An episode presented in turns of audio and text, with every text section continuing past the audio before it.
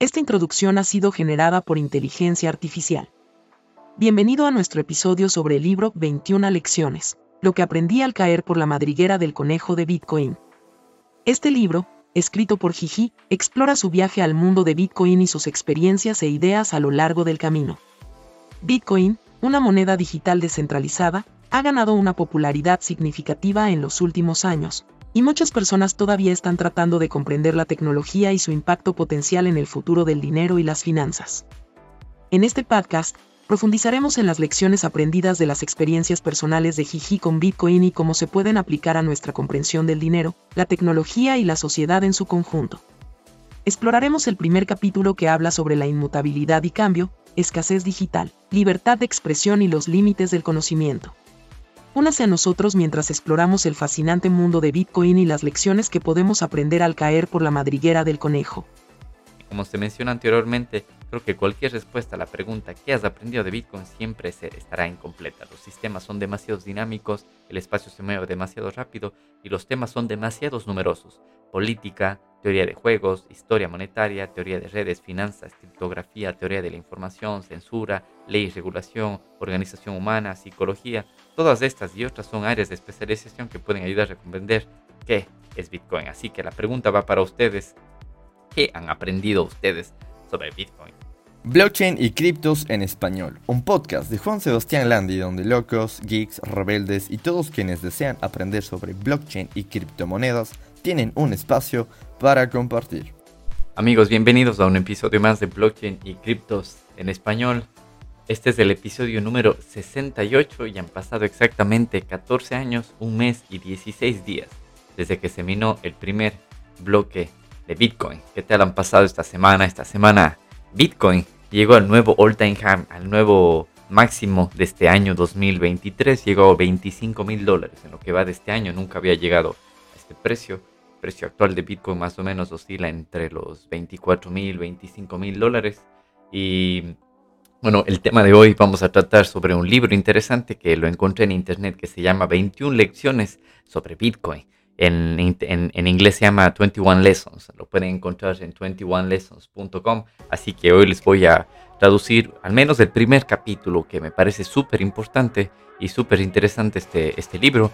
Y recuerden que el episodio anterior a este, el episodio 67, donde hablamos de la ciudad de la Bitcoin, justamente con Camilo, eh, fue quien ayudó a traducir en uno de estos capítulos del libro de 21 Lessons. Así que aquí les traigo la versión traducida al español, al menos del capítulo número uno, que es súper interesante.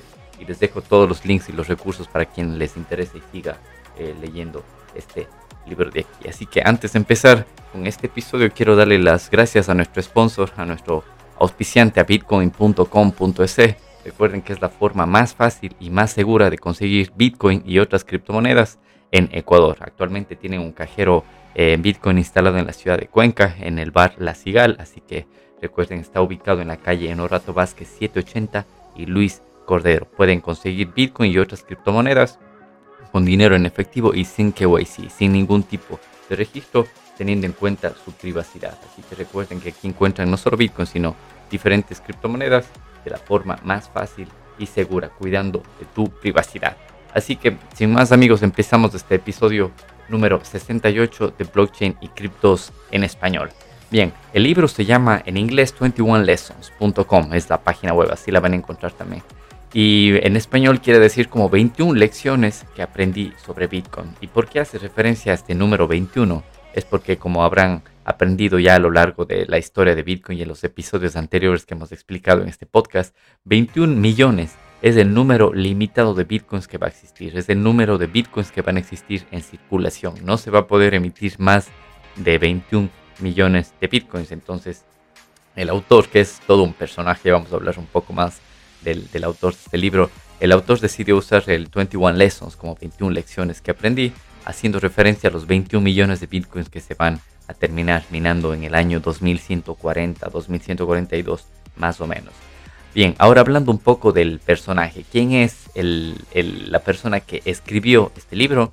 Eh, bueno, su nickname, porque su nombre verdadero está bajo el anonimato, pero su nickname se llama Gigi, es decir, con G-I-G-I en español. Y este es un personaje muy peculiar porque en todas las entrevistas que ha dado nunca revela su verdadera identidad, siempre está vistiendo gafas o incluso se cubre la cara para la gente que nos está viendo en este episodio en video. Eh, puede ver algunas entrevistas de Gigi en donde muchas veces hay eh, em, episodios en vivo, streamings, eh, videos en YouTube donde otros podcasters lo entrevistan y él siempre sale con gafas, bueno, con sus audífonos y con un fondo completamente eh, translúcido, es decir, no se ve su persona. Y así hay muchas entrevistas de Gigi en donde él sale siempre cubriéndose el rostro completamente. Incluso hay entrevistas en vivo, en personas, donde él sale eh, cubierto la cara completamente. Entonces esto lo hace para salvaguardar su, su, su, privacidad, porque no tiene por qué revelar su verdadera identidad ni nada de eso. Lo importante es el conocimiento que él comparte y el conocimiento que nos aposta a través del del, libro y de todas sus entrevistas. Así que este es un personaje que les invito a que lo busquen en, internet, lo van a encontrar como, como Gigi. Y hay muchísimas entrevistas en, el mundo Bitcoin, en diferentes canales y todo eso, en donde van a ver de lo que estoy hablando. Este personaje es muy peculiar. Pero bueno, continuando con el libro, existe una publicación en medium.com. Medium.com es un portal donde eh, se puede publicar cualquier tipo de artículos científicos, técnicos, de ingeniería, de salud, de lo que sea. Entonces hay mucha gente que comparte su conocimiento a nivel mundial y puedes escribirse en esta plataforma de forma gratuita. Así que yo también tengo una cuenta de Medium donde particularmente he empezado a publicar artículos de software, de desarrollo de software, de aplicaciones móviles, que es lo que, lo que yo tengo un poco de expertise. Entonces les voy a dejar también el link de mi perfil de Medium aquí para la gente que le interese, en donde puede revisar un poco los artículos, que eso sí los escribo en inglés porque hay una vasta audiencia en el tema de tecnología y de desarrollo de software, en donde la mayoría de información está en inglés, pero van a encontrar muchísimas publicaciones en español de los temas que a ustedes les interesa. Entonces es justamente en medium.com en donde encontré el artículo con un resumen rápido, más o menos de la primera parte del libro de 21 Lessons. 21 em, Lessons ha sido traducido a muchísimos idiomas, entre ellos el alemán, el finlandés, el turco, el portugués, está traducido al chino, está traducido en, greco, en español. Y la página web es muy divertida, es muy entretenida porque además de que te da la opción para que compres el libro online a través de páginas como amazon.com o incluso para que lo compres aquí a través de, Bitcoin también, em, tienes una sección en donde te muestra la tabla de contenidos. La tabla de contenidos eh, te muestra que existen eh, hay prácticamente tres capítulos, en donde el capítulo número uno habla de la filosofía, el capítulo número dos habla de economía y el capítulo número tres habla sobre tecnología. Entonces, en, en total, estos tres capítulos tienen 21 lecciones, es decir, el capítulo número uno de filosofía tiene desde la lección número uno hasta la lección número 7, que termina en los límites del conocimiento. El capítulo número 2 de economía empieza por la ignorancia en temas financieros hasta terminar en, el, en la lección número 14 que dice sound money, como dinero de verdad. El capítulo número 3 de tecnología empieza con la lección que dice straining numbers, como em, la, dureza o las matemáticas que juegan aquí en el mundo de Bitcoin y termina en la lección número 21 que es la metamorfosis de Bitcoin, que es el, futuro. Así que es interesante, recuerden que todos los, links de esto les voy a dejar aquí en los recursos del podcast para que ustedes mismos lo vean. Y para la gente que no tiene problemas con, con el inglés, pueden leer el libro directamente aquí en, la página web de 21 Lessons, eso sí está todo en inglés. Y también hay una parte interesante de que todos los capítulos los puedes escuchar en, en audio. Tiene aquí grabado en audio, no estoy seguro si es la voz de Gigi, del personaje que escribió el libro, pero todo el libro está explicado en inglés capítulo por capítulo. Así que mientras estás trabajando en el computador y no tienes problema aprendiendo el, el, inglés, eh, escuchando en inglés, lo puedes escuchar tranquilamente en, en, medio, en media mañana te acabas de leer todo este libro. Así que es interesante, les dejo los links aquí. Y bueno, continuando con el, el artículo en español que habla sobre enseñanzas filosóficas de Bitcoin. Dice lo que he aprendido de Bitcoin, parte 1. Así que continuando con el artículo, dice algunas preguntas tienen respuestas fáciles. ¿Qué has aprendido de Bitcoin? No es una de ellas. Después de intentar responder a esta pregunta en un breve tweet y fallar miserablemente, me di cuenta de que la cantidad de cosas que he aprendido son demasiadas para responder rápidamente, si es que puede responderse. También me di cuenta de que cualquier conjunto de respuestas a esta pregunta será diferente para todos, un reflejo del viaje personal a través del maravilloso mundo de cripto.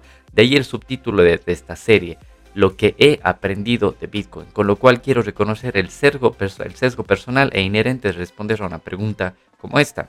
He intentado agrupar las enseñanzas de Bitcoin por temas, dando como resultado las tres partes que les mencioné anteriormente. El capítulo número uno, que es enseñanzas filosóficas de Bitcoin, el capítulo número dos, que habla de enseñanzas económicas de Bitcoin, y el capítulo número tres, que habla de enseñanzas tecnológicas sobre Bitcoin. Así que vamos rápidamente a entrar en la lección número uno de este capítulo. Dice, lección número uno, inmutabilidad y cambio. Bitcoin es intrínsecamente difícil de describir, es algo nuevo, y cualquier intento de establecer una comparación con conceptos anteriores, ya sea llamándolo oro digital o Internet del dinero, está destinado a quedarse corto. Cualquiera que sea tu analogía favorita, dos aspectos de Bitcoin son absolutamente esenciales, la descentralización y la inmutabilidad. Una forma de pensar sobre Bitcoin es como un, contrato social automatizado. El software es solo una pieza de rompecabezas y la esperanza de cambiar Bitcoin cambiando el software es un ejercicio fútil, completamente inútil. Uno tendría que convencer al resto de la red para que adoptase los cambios y sería más aún un esfuerzo psicológico que uno de ingeniería de software. Lo siguiente puede parecer absurdo al principio, como tantas otras cosas en este espacio, pero creo que a pesar de ello es profundamente cierto. No cambiarás a Bitcoin, pero Bitcoin te cambiará a ti. Esta es una frase interesante que la he escuchado también a Max Kaiser, que es un personaje famoso en el mundo de Bitcoin, que él siempre dice que tú no puedes cambiar a Bitcoin, Bitcoin te cambia a ti. Bueno, dice, tarde, tardé mucho tiempo en darme cuenta de la profundidad de esta frase, ya que Bitcoin es solo software y todo es de código abierto. Simplemente podrías cambiar las cosas a voluntad. Exacto. Eh, pero bueno, dice esto es muy incorrecto, como era de esperar, el creador de Bitcoin sabía esto. Muchas personas han intentado cambiar la naturaleza de Bitcoin, hasta ahora todos ellos han fracasado. Si bien hay un mar interminable de bifurcaciones y forks y altcoins, la red de Bitcoin todavía hace su trabajo tal como lo hizo cuando el primer nodo se conectó. Las altcoins o las, eh, las monedas alternativas no importarán a largo plazo. Las bifurcaciones eventualmente morirán de hambre Bitcoin es lo que importa mientras no se modifique nuestra comprensión fundamental de las matemáticas y o la física, al tejón de miel de Bitcoin seguirá siendo importante. Entonces, aquí vemos que muchos de los conceptos que menciona Gigi en esta lección número uno son los que los hemos dado a lo largo de los 67, 68 episodios de este podcast, en donde hemos revisado también otros libros como El patrón Bitcoin de Saifedian Amos, también hemos revisado los tres libros del Internet del Dinero, Internet of Money de Andreas Antonopoulos, en donde comparte mucho de lo que comenta Gigi, en donde Bitcoin eh, no te cambia, tú no puedes cambiar Bitcoin, sino Bitcoin te cambia a ti. Habla también de la inmutabilidad de la red, en donde a pesar de que el código es, eh, es open source, es código abierto, tú puedes modificarlo, pero lo difícil, lo fácil es modificarlo, lo difícil está en convencer a toda la red, a todos los millones de nodos que corren actualmente el software de Bitcoin para que lo cambien y se ajusten a lo que tú deseas. Así que por eso vemos la gran cantidad de altcoins o monedas alternativas diferentes a Bitcoin, entre ellas Ethereum, Litecoin, Doge y todas ellas, en donde cada uno de ellos modifica la moneda como le gusta, pero tienes que convencer a la gran cantidad de gente de que ese cambio es justo y necesario para que lo adopten. Así que ese es, para finalizar la lección número uno, Gigi termina con una frase que dice, Bitcoin me enseñó que no va a cambiar yo cambiaré. Eso es súper interesante. Bueno, continuando con la lección número 2 de este capítulo número 1, habla sobre la escasez de la escasez. ¿Qué dice esta lección? Dice en general, el avance de la tecnología puede hacer que las cosas sean más abundantes. Cada vez más personas pueden disfrutar de lo que antes eran productos de lujo. Pronto todos viviremos como reyes. La mayoría de nosotros ya lo hacemos, como escribió Peter Diamandis en Abundance. Abundance es, un libro interesante, les recomiendo que lo lean. Dice, la tecnología es un mecanismo liberador de recursos. Puede hacer que lo que antes era escaso ahora sea abundante. Bitcoin, una tecnología avanzada en sí misma, rompe esta tendencia y crea un nuevo producto que es verdaderamente escaso. Algunos incluso argumentan que es una de las cosas más escasas del universo. El suministro no se puede inflar, no importa cuánto esfuerzo eh, se elija gastar para crear más. Solo dos cosas son realmente escasas en, el, eh, en, este, en este mundo, el tiempo y Bitcoin. Esa es una de las frases de Saiferian Amos, autor del libro El patrón Bitcoin. Paradójicamente, lo hace por un mecanismo de copia. Las transacciones se emiten, los bloques se propagan, el libro contable distribuido está, bueno, lo adivinaste, distribuido. Todas estas son palabras extravagantes para copiar. Bitcoin incluso se copia a sí mismo en tantas computadoras como sea posible, incentivando a personas individuales para que ejecuten nodos completos y extraigan nuevos bloques. Toda esta duplicación funciona maravillosamente en un esfuerzo concentrado para producir escasez. En una época de abundancia, Bitcoin me enseñó qué es la verdadera escasez. Es súper interesante e inteligente lo que menciona Gigi aquí, en donde para mucha gente que ya hemos estado años aquí o los que recién se van uniendo, y vamos entendiendo un poco más sobre Bitcoin, Bitcoin lo que hace es llevar un registro inmutable, es decir, como una hoja de Excel a nivel mundial y copiado en millones de computadoras en todo el mundo. Entonces lo que hace esto es que registra cada una de las transacciones que se hace en todas estas computadoras. Y de ahí viene la inmutabilidad, lo difícil o casi imposible que es querer cambiar un registro porque tendrías que cambiarlo en los millones de nodos que corren a nivel mundial. Así que, continuando con la lección número 3, dice, una concepción inmaculada. Todo el mundo ama una buena historia fundacional. La historia del origen de Bitcoin es fascinante y los detalles son más importantes de lo que uno podría pensar al principio. ¿Quién es Satoshi Nakamoto? ¿Era una persona o un grupo de personas?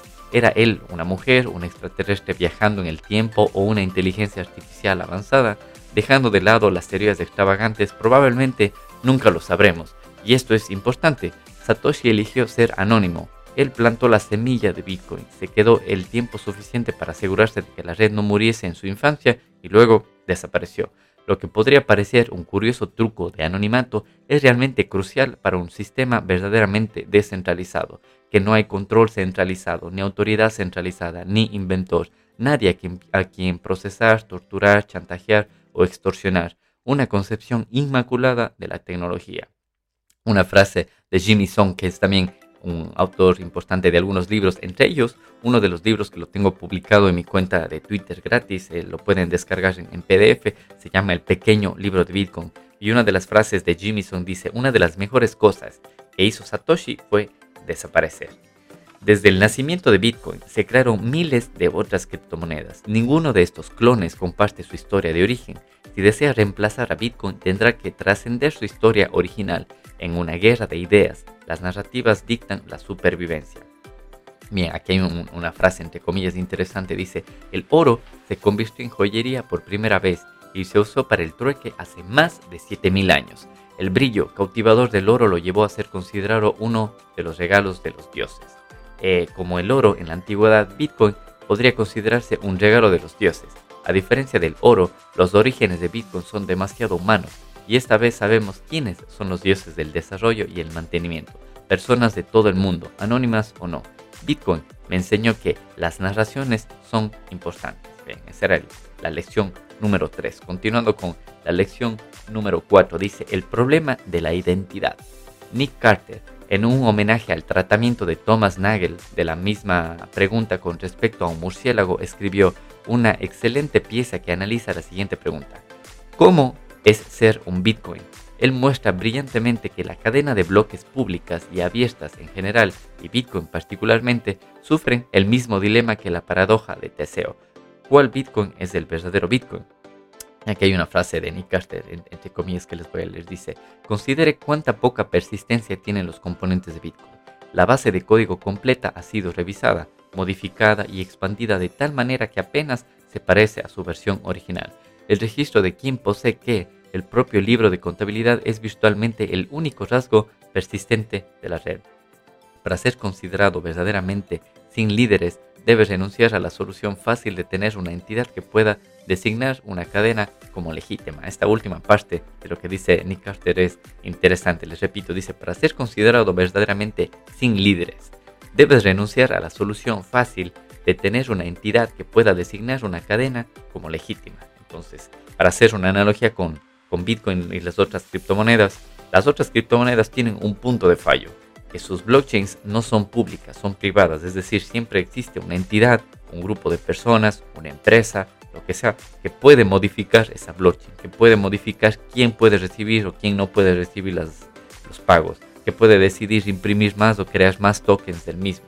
Y entonces siempre hay un punto centralizado que algún gobierno cuando quiera prohibirlo, modificarlo, obligarlo a que no acepte tal transacción puede ir directamente a las oficinas de esta empresa o directamente a la persona o al desarrollador que creó esto y obligarlo o forzarlo para que tal transacción no sea procesada. Esta es la diferencia de Bitcoin, que Bitcoin no hay líder, que con Bitcoin no hay empresa, que con Bitcoin no hay edificio, no hay institución, no hay grupo de personas a las que ponerles una demanda, nada. Bitcoin corre en millones de computadoras a nivel mundial y todos comparten la misma eh, ledger, como el, mismo Excel, por decirlo de alguna manera, la misma base de datos en donde todo está registrado desde el bloque Genesis que se minó en enero del 2009. Por eso siempre yo inicio este podcast diciéndoles han pasado tantos días, tantos meses, tantos años desde que se minó el primer bloque de Bitcoin, porque eso es importante Bitcoin, de que es algo inmutable.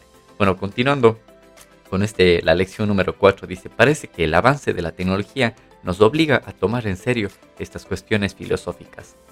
Tarde o temprano, los autos que conducen por cuenta propia se enfrentarán a versiones reales del dilema del tranvía, lo que los obligará a tomar decisiones éticas sobre qué vidas son importantes y cuáles no. Las criptomonedas, especialmente desde la primera bifurcación contenciosa, nos obligan a pensar y acordar la metafísica de la identidad, Curiosamente, los dos ejemplos más grandes que tenemos hasta ahora nos han llevado a dos respuestas diferentes. El 1 de agosto de 2017, Bitcoin se dividió en dos campos. El mercado decidió que la, cadena inalterada es el Bitcoin original. Un año antes, el 25 de octubre de 2016, Ethereum se dividió en dos. El mercado decidió que la cadena alterada es la Ethereum original. Esta parte es interesante. Aquí habla del año 2017 cuando Bitcoin se dividió, cuando existe Bitcoin Cash, que es una copia de Bitcoin que lo único que hizo es como ampliar el tamaño del bloque. Y hemos visto de que la gente, la gran mayoría de la gente decidió quedarse en el Bitcoin original, que es el Bitcoin que actualmente está sobre los 24 mil, 25 mil dólares. Y la otra cadena que se llamó Bitcoin Cash quedó ahí. No estoy seguro cuál es el precio de Bitcoin Cash, pero no llega ni de lejos al precio que tiene el Bitcoin original. Y también hace la analogía de Ethereum, que en el año 2016 también se dividió. Entonces, pero aquí hay, hubo una diferencia, que aquí la, la, copia de ese Ethereum original es la que actualmente se utiliza, es la que está con un precio de 1500, 1600 dólares. Pero la versión original se llamó Ethereum Classic y es la que actualmente está como en 20 o 30 dólares. Entonces, para que vean ese cambio de analogía, como en una eh, altcoin se decidió continuar en la copia, no en la versión original, mientras que con Bitcoin se decidió quedarse en la versión original. Eh, continuando con el, con el, artículo, con la lección número 4, dice, si se, si se descentraliza adecuadamente, las preguntas planteadas por la paradoja de Teseo deberán responderse a perpetuidad mientras existan estas redes de transferencia de valor. Para finalizar esta lección número 4 que dice Bitcoin, me enseñó que la descentralización contradice la identidad. Bien, continuando con la lección número 5. Dice replicación y localidad. Dejando de lado la mecánica cuántica, la localidad no es un problema en el mundo físico. La pregunta ¿dónde está X? se puede responder de manera significativa sin importar si X es una persona o un objeto. En el mundo digital la pregunta de dónde ya es difícil, pero no imposible de responder. ¿Dónde están realmente tus correos electrónicos? Una mala respuesta sería decirlo en la nube, que es simplemente la computadora de otra persona. Sin embargo, si quisieras rastrear todos los dispositivos de almacenamiento que tienen tus correos electrónicos, podrías en teoría localizarlos. Con Bitcoin la pregunta de dónde es realmente difícil. ¿Dónde exactamente están tus Bitcoins? Abrí los ojos, miré a mi alrededor y pregunté lo, lo inevitable, lo tradicional. La pregunta post-operatoria, lamentablemente trillada, ¿dónde estoy? Es una frase de Daniel Dennett. El problema se desdobla primero. El libro mayor distribuido se distribuye por replicación completa, lo que significa que el libro mayor está en todas partes, en todos los nodos que corran Bitcoin. En segundo lugar, no hay Bitcoins, no solo físicamente, sino técnicamente. Bitcoin realiza un seguimiento de un conjunto de salidas de transacciones no gastadas, sin tener que referirse a una entidad que representa un Bitcoin. La existencia de Bitcoin se infiere observando el conjunto de salidas de transacciones no gastadas y llamada eh, llamando a cada entrada con 100 millones de unidades con base de Bitcoin. ¿Dónde está en este momento en, tránsito? Primero, no hay Bitcoin, simplemente no hay, no existen. Hay una entrada en un libro contable, en un libro contable que está compartido. No existe ninguna ubicación física el libro contable existe en cada ubicación física. Esencialmente la geografía no tiene sentido aquí, no te ayudará a entender tu, política, que es una frase de Peter Van Bankelburg. Entonces, esto lo comentamos en episodios anteriores también cuando, cuando hemos hablado de hardware wallets, que tenemos un episodio específicamente dedicado no solo a hardware wallets, sino a billeteras, en donde hablamos de billeteras de software, billeteras en frío, billeteras calientes y todo eso, en donde llegamos a explicar que estas billeteras lo que hacen es ayudarte a generar las direcciones de Bitcoin, porque lo puedes hacer a través de papel y lápiz, pero te va a tomar más tiempo y tienes que aplicar matemáticas y todo eso. Entonces, estas billeteras, tanto de hardware como de software, lo único que hacen es ayudarte a generar las llaves, las llaves privadas y ayudarte a generar las direcciones de tu billetera. Nada más. Pero en sí, si supongamos tienes tu billetera instalada en tu teléfono y mañana teléfono se quema o lo pierdes o te lo roban, no importa, porque no es que ahí estaban tus bitcoins, con que tú tengas tu llave privada, es decir, tu, tu private keys o las palabras de recuperamiento, tú puedes acceder a cualquier computadora a nivel mundial, a cualquier otro teléfono, a cualquier computadora, te descargas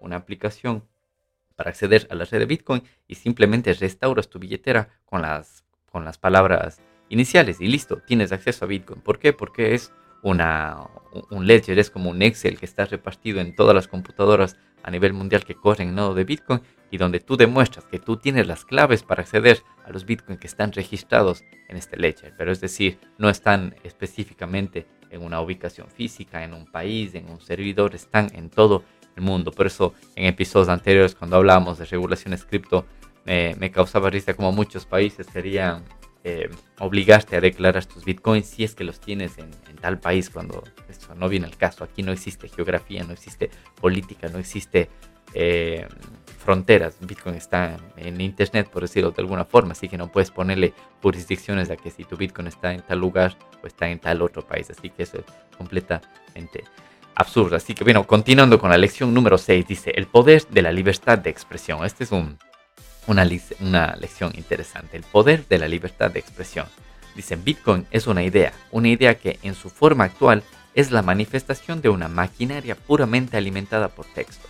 Cada aspecto de Bitcoin es texto, el documento técnico es texto, el software que se ejecuta por sus nodos es texto, el libro mayor, es decir, el, Excel que está repartido en todas las, las, las computadoras, es texto, las transacciones son textos, las claves públicas y privadas son textos, cada aspecto de Bitcoin es texto y por lo tanto equivalente al discurso. El Congreso no hará ninguna ley que relativa el que, ley que relativa el, establecimiento de una religión o que prohíba el libre ejercicio de la misma o recostando la libertad de expresión o de la prensa o el derecho del pueblo a reunirse pacíficamente y solicitar al gobierno una reparación. Estas son un, un quote como una frase de la primera enmienda a la Constitución de Estados Unidos. Aunque la batalla final de Crypto Wars aún no se ha librado, sería muy difícil criminalizar una idea, y mucho menos una idea basada en el intercambio de mensajes de texto. Cada vez que un gobierno intenta prohibir un texto o un discurso, nos deslizamos por un camino eh, de absurdo que inevitablemente lleva a abominaciones como números ilegales y primos ilegales. Mientras haya una parte del mundo donde el habla sea libre y en libertad, y en libertad Bitcoin es completamente imparable. Aquí hay una frase de, un autor que se llama Beution, que dice, no tiene sentido en ninguna transacción de Bitcoin que Bitcoin deje de ser texto. Es todo texto todo el tiempo. Bitcoin es texto, Bitcoin es un discurso, no se puede regular en un país libre como los Estados Unidos, con derechos inalienables garantizados en una primera enmienda que excluye explícitamente el acto de publicación de la supervisión gubernamental. Así que para finalizar este, esta lección número 6 dice, Bitcoin me enseñó que en una sociedad libre, la libertad de expresión y el software libre son imparables. Esta parte es también súper interesante y vemos que comparte muchas de las historias que leímos con, en el libro de Andreas Antonopoulos en el Internet del dinero, donde decía Bitcoin es imparable, no se puede prohibir, porque por más que se prohíba en una constitución en papel, ¿cómo prohíbes que dos personas se encuentren en un café, en un parque y hagan una transacción de Bitcoin? ¿O cómo e, impides de que por mensajes de texto se haga una transacción de Bitcoin. No puedes prohibirlo eso. De, tendrías que desconectar el país de Internet para que de esa forma tal vez no se pueda hacer eh, transacciones, pero eso limita a ese país. Si esa persona sale de ese país, va a tener internet o va a poder conseguir internet de cualquier otra forma y va a poder seguir utilizando Bitcoin. Y por el hecho de que un país prohíba Bitcoin, eso no impide que Bitcoin siga funcionando a nivel mundial. Ese país se pierde todas las ventajas de Bitcoin, pero tranquilamente en el resto de más de 200 países que existe, Bitcoin va a seguir funcionando. Así que vemos que es completamente inútil cuando países dicen que lo van a banear o, lo van a prohibir. Pueden hacerlo en papel, pero en verdad las ideas y, el texto no se puede prohibir. Bien, continuando con la lección número 7, dice los límites del conocimiento. Entrar en Bitcoin es una experiencia de humildad. Pensé que sabía cosas, pensé que me había educado, pensé por lo menos que conocía sobre informática, la estudié durante años, así que tengo que saberlo todo sobre firmas digitales, hashes, encriptación, seguridad operativa y redes, es verdad, pero esto es completamente incorrecto. Aprender todos los fundamentos que hacen que Bitcoin funcione es difícil. Entenderlo a todos profundamente está en el límite de lo imposible. Nadie ha encontrado el fondo del agujero de conejo o el rabbit hole, como se conoce en inglés. Esta es una frase de James, Jameson Loop. Mi lista de libros para leer continúa expandiéndose mucho más rápido de lo que posiblemente pueda leerlos. La lista de artículos y notas para leer es virtualmente interminable. Hay más podcasts sobre todos estos temas de los que podría escuchar. Realmente es humillante. Además, Bitcoin está evolucionando y es casi imposible mantenerse al día con el ritmo acelerado de la innovación. El polvo de la primera capa aún no se ha sentado y gente ya construyó la segunda capa y está trabajando en la tercera. Bitcoin me enseñó que sé muy poco acerca de casi cualquier cosa. Me enseñó que este agujero de conejo, el rabbit hole, no tiene fondo. Así que eh, en estos últimos párrafos comparto muchísimo con Gigi, en donde dice, mi lista de libros para leer continúa expandiéndose mucho más rápido de lo que posiblemente pueda leerlos. Les comento que en, mi Twitter, para la gente que esté interesada, les invito a que me sigan. Me pueden encontrar como arroba jlandy, termina en, en YJ Landy R.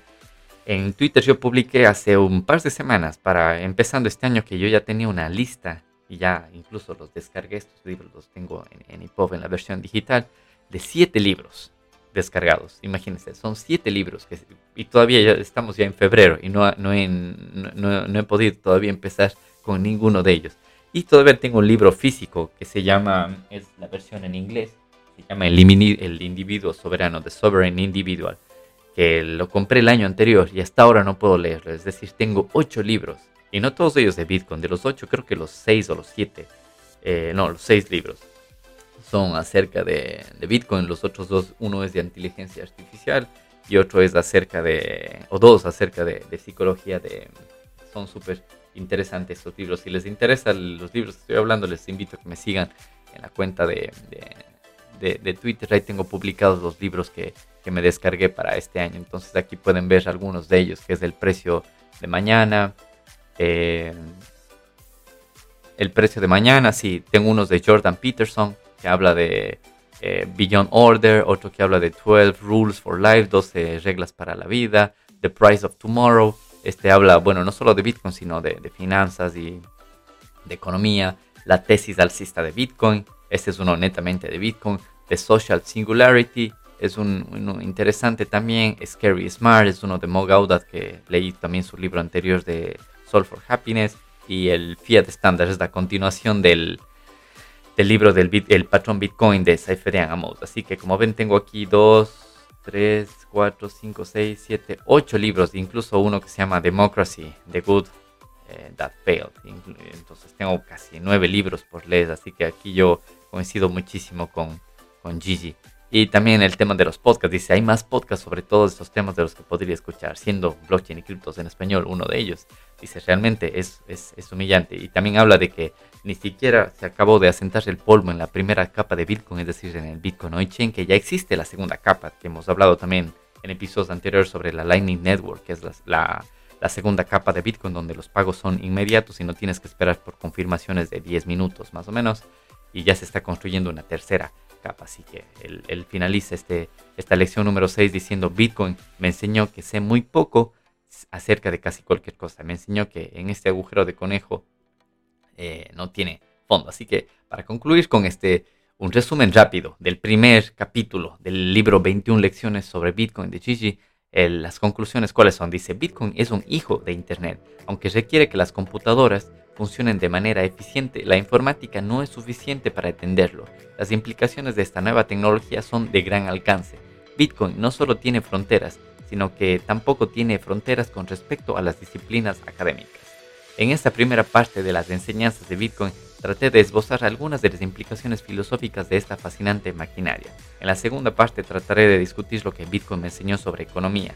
La tercera parte concluirá en esta serie para mostrar lo que yo, un tecnólogo que he aprendido desde la perspectiva de la tecnología al tropezar con Bitcoin. Como se mencionó anteriormente, creo que cualquier respuesta a la pregunta ¿qué has aprendido de Bitcoin? siempre estará incompleta. Los sistemas son demasiado dinámicos, el espacio se mueve demasiado rápido y los temas son demasiado numerosos política, teoría de juegos, historia monetaria, teoría de redes, finanzas, criptografía, teoría de la información, censura, ley, regulación, organización humana, psicología. Todas estas y otras son áreas de especialización que pueden ayudar a comprender qué es Bitcoin. Así que la pregunta va para ustedes. ¿Qué han aprendido ustedes sobre Bitcoin? Lo que Gigi menciona en esta última conclusión también es importante que en los últimos, no sé, cuatro o cinco años que yo he estado aprendiendo sobre Bitcoin, he aprendido más de lo que he estado aprendiendo toda mi vida en, en el mundo de informática, que yo en, el colegio estudié informática, en la universidad estudié informática, estudié un máster relacionado a, tecnologías de información y todo eso. Y he aprendido más en estos últimos 3, 4 años de Bitcoin de lo que he estado involucrado en toda mi vida de tecnología. Así que la pregunta va para ustedes para finalizar este episodio número 68 de blockchain y criptos en español. ¿Qué han aprendido ustedes de Bitcoin? Así que les invito a que compartan qué han aprendido ustedes de Bitcoin en sus redes sociales, pueden compartirlo en Twitter. Recuerden que pueden también seguirnos este podcast en nuestro canal de YouTube.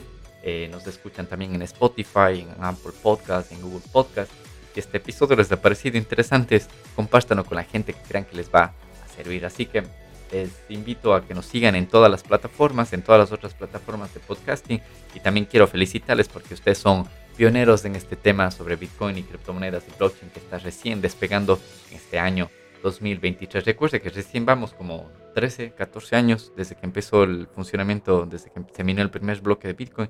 Así que esta es una tecnología que todavía tiene muchísimo para ser descubierta y explotada. Así que Amigos, eso ha sido todo por el episodio número 68 de Blockchain y Criptos en español, en el episodio 21 lecciones sobre Bitcoin. Así que nos vemos y nos escuchamos en el próximo episodio. Chao. Si te ha gustado este podcast o si quieres más información al respecto, no olvides suscribirte y seguirnos en nuestro canal de Telegram, Blockchain y Criptos en español, donde publicamos todos los nuevos episodios.